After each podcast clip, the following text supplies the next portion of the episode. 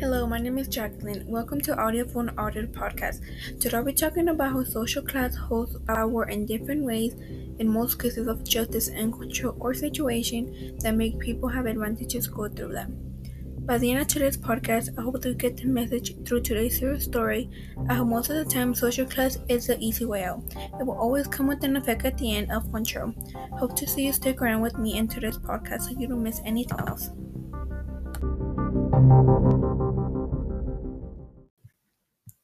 Before I get into this podcast, I would like to start by saying that today's main focus is the word power and how power interacts with social class in different ways that leads to big privileges. Today's story is based on a true event that happened to a young boy named Joshua and his life going opposite directions for the most part. But before we continue, let me ask you this. Does social class always have power in every different situation?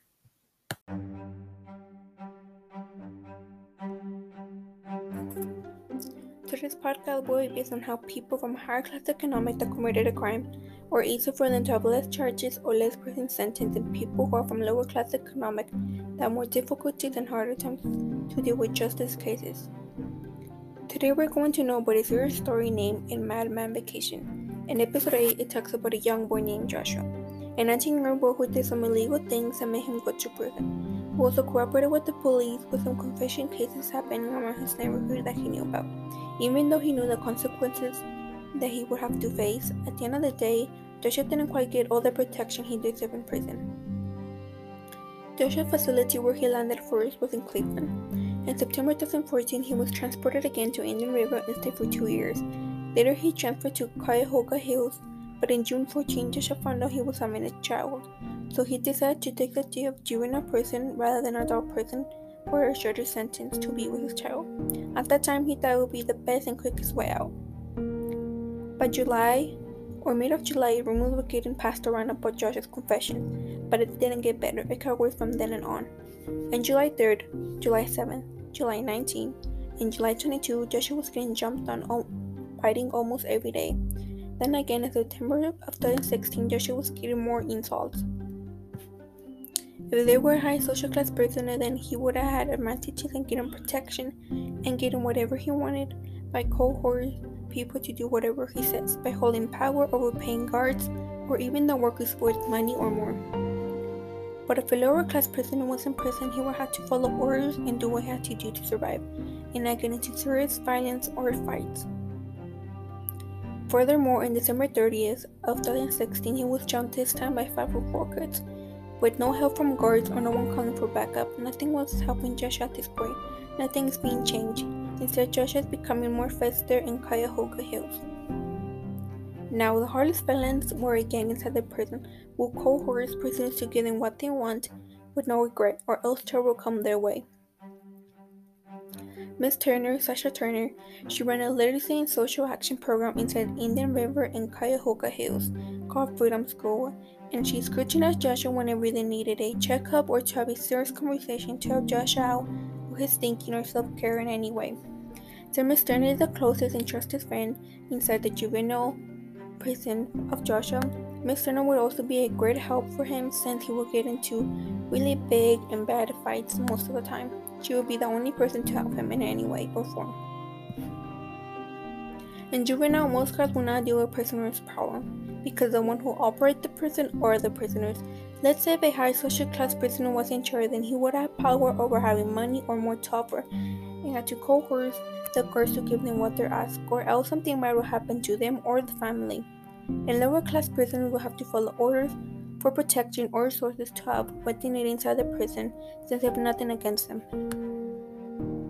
This shows how much power prisoners have in juvenile prison with regards to discard them, especially if they're from a gang or high social class economic, they would have advantages in any way to what they want.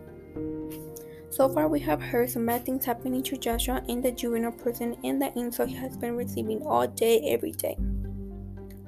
I feel really bad for him having to deal with insults and violence every day and being in a predicament situation is something hard to deal with. Being a 19 year old in a juvenile prison, it's hard to stay safe and alive since people already know you and know what you're in for. After knowing what's going on with Joshua in the juvenile prison, I have to say the juvenile system is a very unfair and terrible working system because nothing is being done and people seem to not care about any of the kids or any of the stuff that's happening. Coming to see all the unfairness being passed around to kids and people inside the juvenile prison is something terrible to and experience, and it needs to get worked on. The juvenile prison should be a place for discipline instead of becoming a place for kids to get into fights and take wrong directions. The juvenile system should get better by the day to help kids out with their future and their family's future. But nothing seems to change. That is why the kids inside the prison struggle to focus on themselves and make a better version of themselves. Because the juvenile prison is a bad place to be in, with a lot of fights, violence, and negative things. The juvenile system is not helping. Instead, it's becoming something bad for the future of the kids. And for that reason, the kids deserve a better future for them and their family. And for that reason, I have to say that juvenile system needs to get worked on way better if they want to help these kids' futures.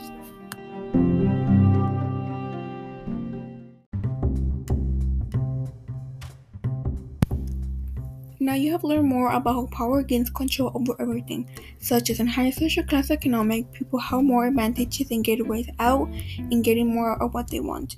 Compared to lower class economic, they have more difficulties and don't have a lot of privileges, including for them to take.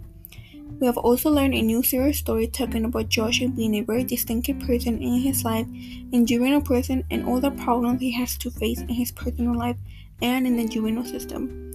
Now we have come to an end of today's podcast. Thank you for spending your time listening to Audiophone Audio Podcast with me and getting to learn something new about someone's story. Hope to see you soon next time.